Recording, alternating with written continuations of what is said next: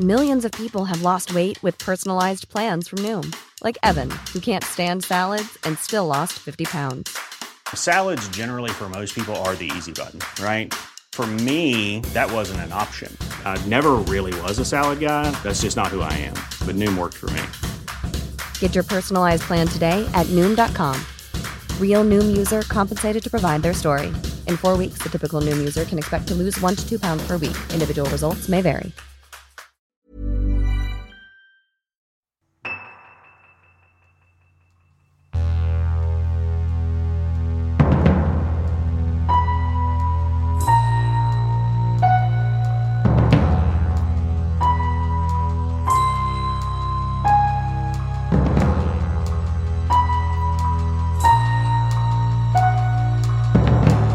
Welcome back to Misconduct. I'm Eileen, and as always, joining me is Colleen, and also joining us is Nicole. How you doing, Colleen? I'm really good. I'm excited that it's October because it's my favorite month, and Halloween is my favorite holiday. And I've already bought like six autumn themed candles this week, so I'm off to a good start. Uh, how are you, Eileen? I'm good. I'm happy to be recording with you guys, obviously. And how are you doing, Nicole? I'm all right. I'm thankful that the weekend is here. September has been one hectic month. Yeah, actually, it has. But also, we have some exciting news. We just booked our tickets to the Gen Y meetup in Kansas City. So I am so excited for this. You have no idea. Same. I'm really, really excited. We're going to meet Lainey and Charlie and Haley, and obviously, Aaron and Justin will be there as well. So I'm just a little bit excited. no, no, me too. And let's not forget, you know, Heidi, um, my niece, Colleen's sister, she's actually coming with us as well. So I hope some of you guys will be there. And it's just going to be awesome, you know, meeting the guys of Gen Y, as well as all, you know, the awesome women we just mentioned and, you know, just hanging out and chatting true crime. It's going to be fun. I'm so jealous that I can't go. I really wish I could. I I'm a huge fan of the Generation Y guys. I listen to them almost every morning when I get ready for work. So it's probably a good thing that I'm not going because I'd probably fangirl out over seeing them and make a complete ass of myself. oh, no. Stop. I'm really bummed you can't go. I wish you could. Darn work responsibilities. I hate them. Um, but let's get into this week's case. So, guys, I learned a new word this week. It's pugilist. Until researching and writing about this case, I don't believe I had ever heard the word pugilist before. Pugilist is another word for a boxer, and now I'm a little obsessed with this word. And just so you all know, it will probably be used frequently throughout this episode. I don't know much about boxing, but I do like to watch the big matches, regardless that I'm not really sure what's happening in the ring. But I appreciate a fair fight. While I'm at it, I have one more thing to admit. I first learned about Christy Martin Salters a few weeks ago while watching Dying for Love on the ID channel. We usually like to pick cases that haven't been done in the media, but after learning what Christy went through, I felt drawn to her strength, courage, and tenacity. I knew that I had to cover her case for my next episode on misconduct. Christy is referred to often as Christy Martin, but we will be using her maiden name of Salters since it's her preference to do so. Christy Salters was born on June 12, 1968, in the small town of Mullens, West Virginia. From an early age, she was a fantastic athlete and played a variety of sports throughout her childhood. When she went to high school, she quickly became the star of the basketball team. Once she graduated, she was offered a basketball scholarship to attend Concord College, located in West Virginia. Christy did well academically while in college. She was studying to be a teacher, and when she was nearly done with her degree, her friends dared her to enter a tough woman contest. Again, I'll be honest, I had to look up what a tough woman contest was. Basically, it's a boxing match designed for amateur pugilists wanting to give a fight a try. Christy didn't have any boxing experience, but she was up for the challenge. She ended up winning her first match and the three that followed. After her wins, she was hooked, pun intended. Once she graduated from college, she and her mother were on a mission to find Christy a gym and a trainer. This is how they found themselves in Jim Martin's boxing gym in 1991.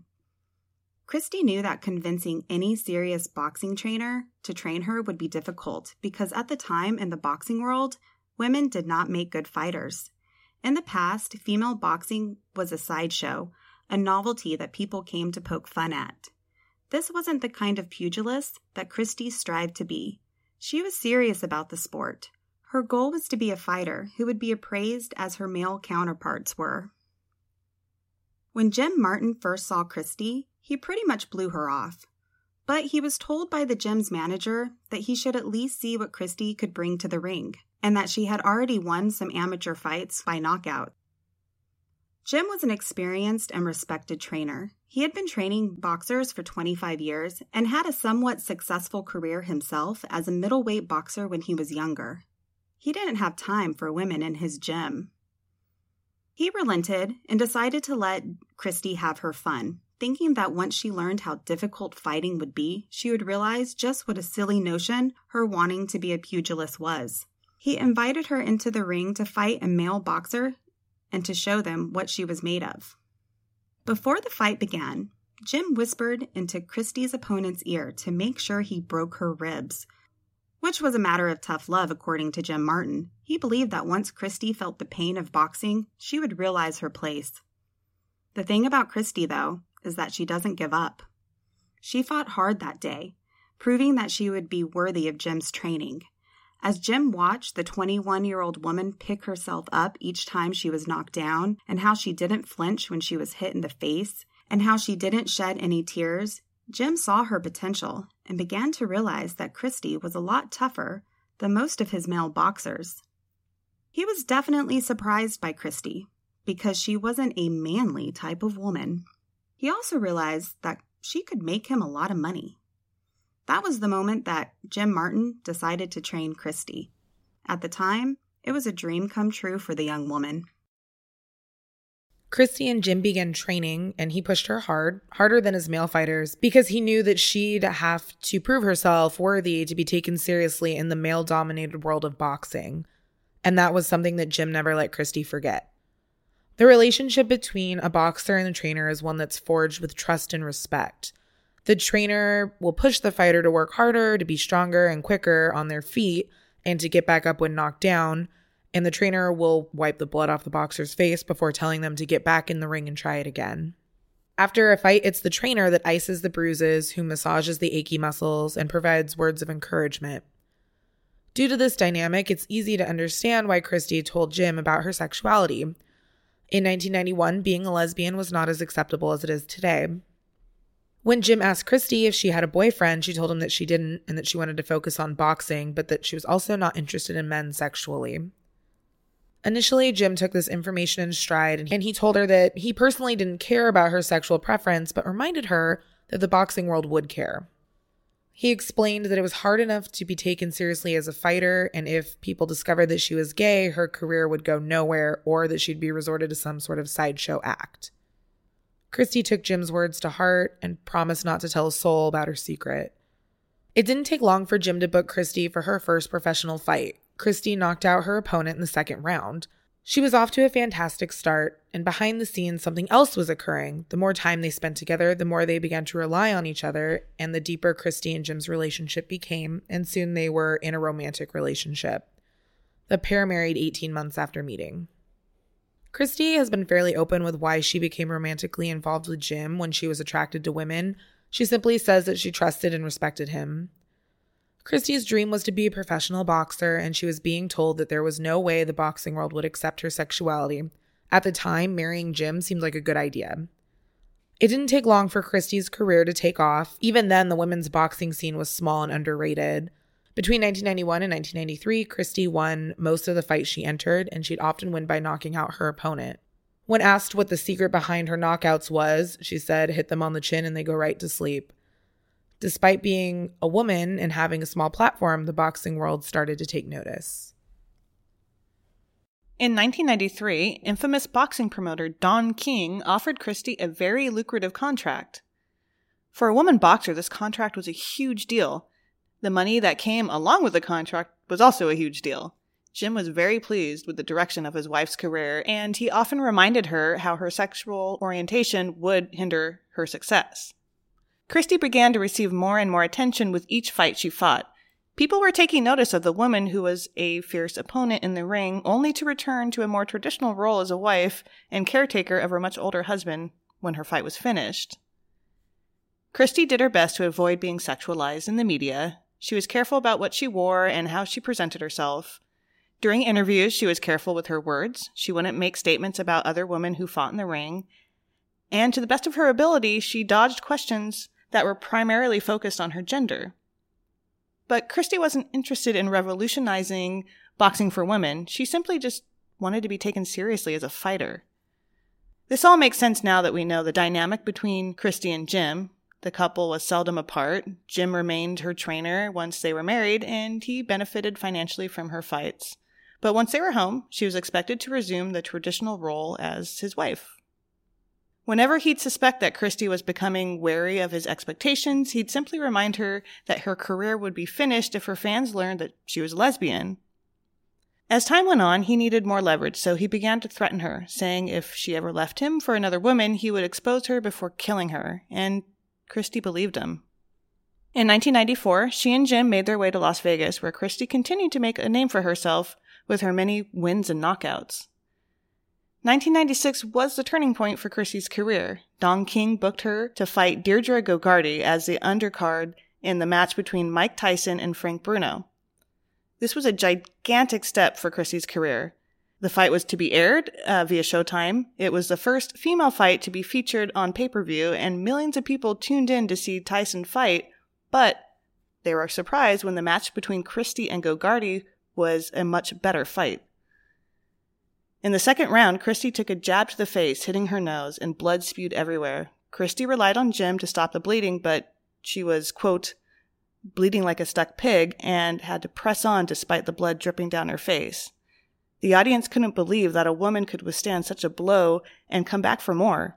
Not only did Christy get back into the ring, she went on to win the fight and earned herself the Women's Light Middleweight Champ of the World title. Christy's career continued to grow with each match. She earned herself two nicknames.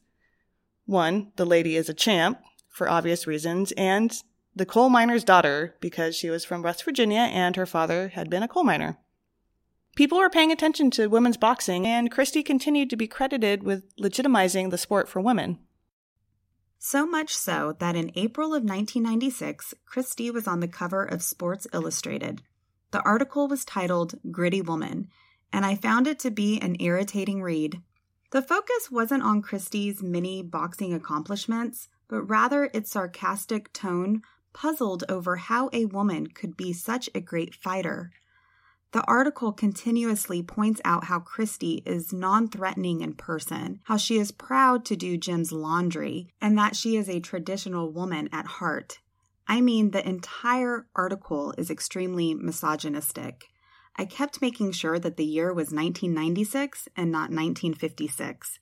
It was disturbing to realize that I was in high school when it was written. 1996 doesn't seem to be that long ago. However, knowing what we know now, it makes sense why Christy was so willing to go along with the I'm a perfect housewife narrative. It wasn't just because Jim was emotionally and mentally blackmailing her.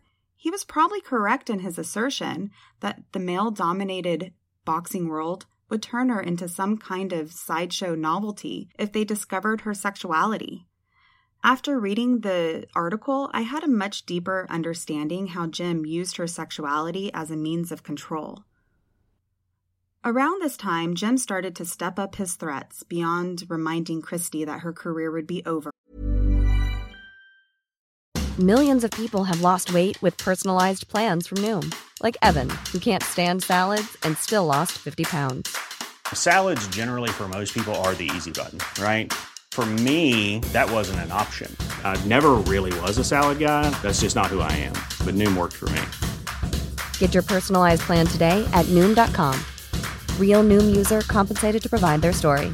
In four weeks, the typical Noom user can expect to lose one to two pounds per week. Individual results may vary. Finding your perfect home was hard, but thanks to Burrow, furnishing it has never been easier. Burrow's easy to assemble modular sofas and sectionals are made from premium, durable materials, including stain and scratch resistant fabrics. So they're not just comfortable and stylish, they're built to last. Plus, every single Burrow order ships free right to your door. Right now, get 15% off your first order at burrow.com slash ACAST. That's 15% off at burrow.com slash ACAST. If people found out that she was gay, he began to tell her that not only would he expose her, that he would also kill her if she ever left him for a woman. Jim also had started secretly making sex tapes of the two of them that he dared to send out to the public if she didn't continue to put up the front that he required. He did this, all the while spending the money she earned on expensive cars, clothing, and other luxury items. The rest of the 90s were spent with Christy in the ring. Professionally, she continued to thrive. More and more women were entering the boxing arena, and many had Christy to thank for that. By the early 2000s, Christy had been professionally boxing for about 10 years, and she naturally began to lose to boxers who were younger. And as her career began to slow down, she became more despondent, yet less tolerant of Jim's abuse. This is when Jim began supplying Christy with cocaine. Ultimately, it was her decision to abuse the drug, but I believe her decision is understandable given the situation. She was getting older, losing fights, and was married to a man who was abusing her while spending her cash. Jim would have the drug readily available for her when she woke up and throughout the day. Soon, Christy became dependent on the drug. She recalls the time as the lowest point in her life. Jim constantly monitored Christy, but when she made a Facebook account, she was able to find a little freedom. Christy sought out her long ago friend and first love, Sherry Lusk. The two women had been on their high school basketball team together. As teenagers, they were an instant pair who shared a deep romantic connection. When they graduated, the couple went their separate ways, but they never forgot about each other. When Christy found Sherry on Facebook, she realized that she still had feelings for her high school sweetheart and sent her a message. Sherry was quick to reply, and the ladies began corresponding online in secret, hiding their conversations from Jim, who was always hovering somewhere nearby. The women conspired to meet in North Carolina where Christy would be competing in a fight, and when Christy and Sherry saw each other, it was as if no time had passed. But Christy was scared. She was scared of losing her career, scared that her cocaine problem would come to light, and she was scared of Jim. She truly believed that he would expose and then kill her if he found out about Sherry. At the match, Jim knew something was up, and he demanded to know who Sherry was because he had seen the two women talking and suspected that something was going on. At first, Christy was hesitant to say, but Jim was insistent and determined to find out who the woman was to his wife. After relentlessly badgering Christy to answer his question, she gave in and told him that the woman was Sherry. Jim had heard about Sherry. He knew that she and Christy were each other's first love, and he was enraged and demanded that she end the relationship. Because Christy was scared, she did what her husband ordered her to do. Over the next couple of years, Christy sank deeper and deeper into her addiction and despair. Jim continued his mental and emotional abuse, all while keeping his wife supplied with cocaine. He also continued to spend the money she earned, which began to be a problem, especially since Christy wasn't booking many fights anymore. Women were starting to be taken seriously in the boxing world, therefore creating more competition. With Christy in her early 40s, she knew that her career was about to be over, and this was a bitter realization but one that also gave her liberation. If she no longer had to worry about her sexuality affecting her career, she no longer had to care about Jim's threats. When Christy received a Hey, how are you Facebook message from Sherry, she figured that she didn't have much to lose. As she hid away from Jim, Christy told Sherry everything she'd been keeping a secret for over 20 years. She admitted to being in an abusive marriage, admitted that Jim used her sexuality as a controlling method, and she even shared about her struggle with cocaine. Soon the two women were constantly exchanging messages, and four weeks later, they planned a secret rendezvous in St. Augustine, Florida. When they met in the hotel, Christy knew that there was no going back to her old life. The first night that the women spent together was marred by Jim's incessant calling, and he left message after message threatening to expose Christy's sexuality. Christy returned home for a few of her belongings and told Jim that she was leaving him, and that yes, she was leaving him for another woman. When she left, Jim kept his promise. He made call after call to their family and friends, telling them that Christy was a lesbian and had left him. Although, from what we read, he didn't really get the reception that he was looking for. You know, it was 2010, and many people didn't really mind what sexual preference others had. A few friends said that the calls were strange and that Jim's concerns seemed to be misplaced. They said that he wasn't angry or upset that his wife had left him. Instead, he was focused on making sure that everybody knew that Christy was a lesbian. Afterwards, one of the friends recalled that Jim didn't sound mentally stable during the conversation, and Christy didn't seem to care either. She was finally free from Jim's controlling and abusive ways. The divorce wasn't finalized, but at least she was mentally and emotionally free. On November 23, 2010, Christy returned to the home that she shared with Jim, and Christy planned on packing some of her belongings, but first she wanted to go for a run. Christy was on the phone checking in with Sherry, and she was assuring her girlfriend that she'd be fine in the house with her husband. You know, what else could he possibly do to her? Christy was bent over, tying her running shoe, when Jim walked in the room. She noticed he was hiding something behind his back, but then she remembered that she wasn't afraid of her husband anymore. She stood up to tell him to leave her alone, that she wouldn't be in the house that she paid for very long, and she was filing for divorce.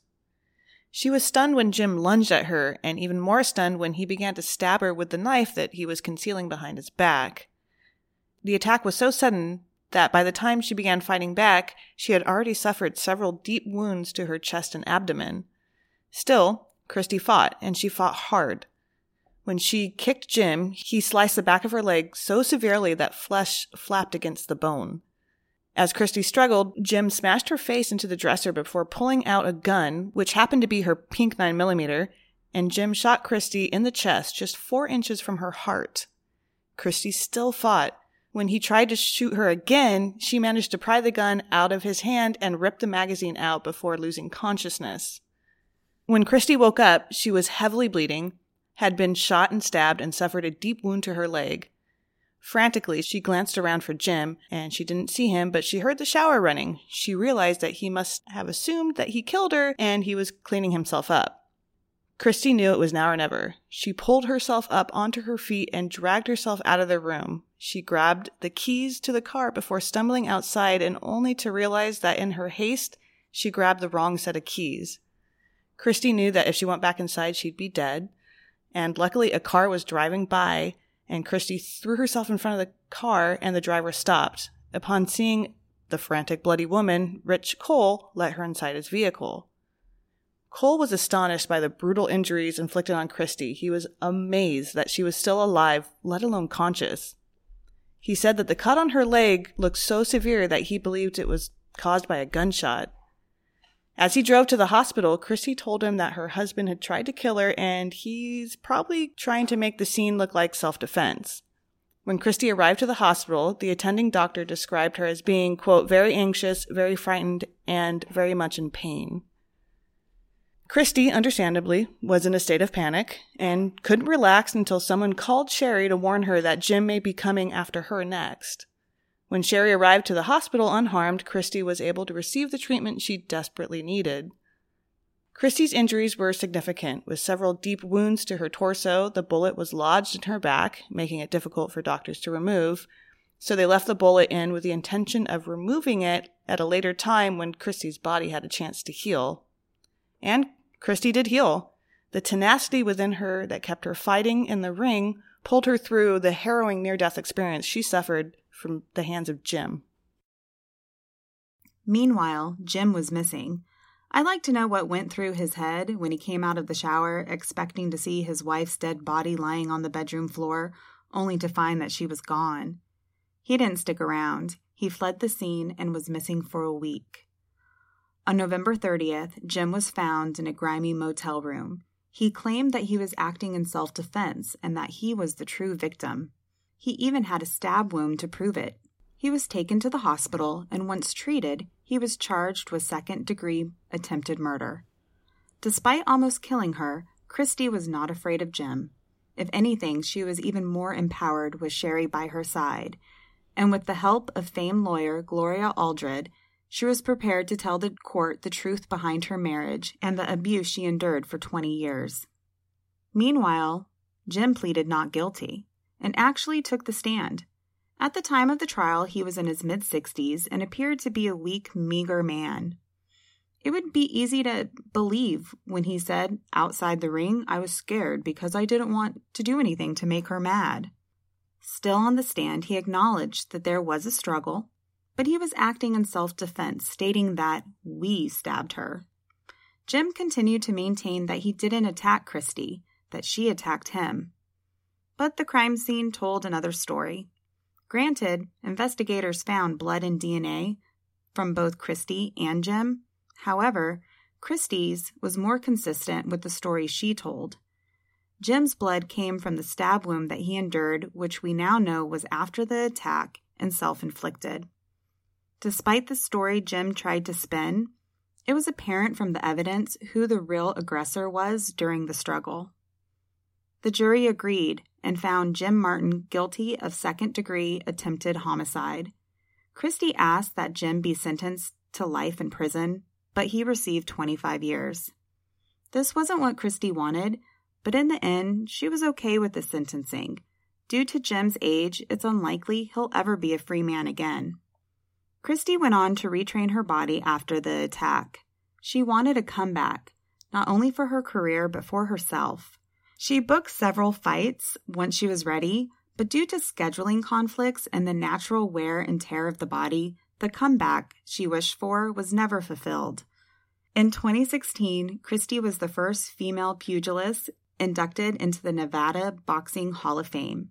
She ended her career with 49 wins, 31 of those wins were due to knockouts, 7 losses, and 3 draws. Christy kicked her cocaine habit the minute she left Jim. She and Sherry are still together, and they reside in Florida. Christy frequently tells her story of domestic abuse. She encourages women by saying that it's okay to ask for help. She reminds them that they are not alone and that often others may not realize that the abuse is happening. Jim Martin remains in prison for the crime he committed.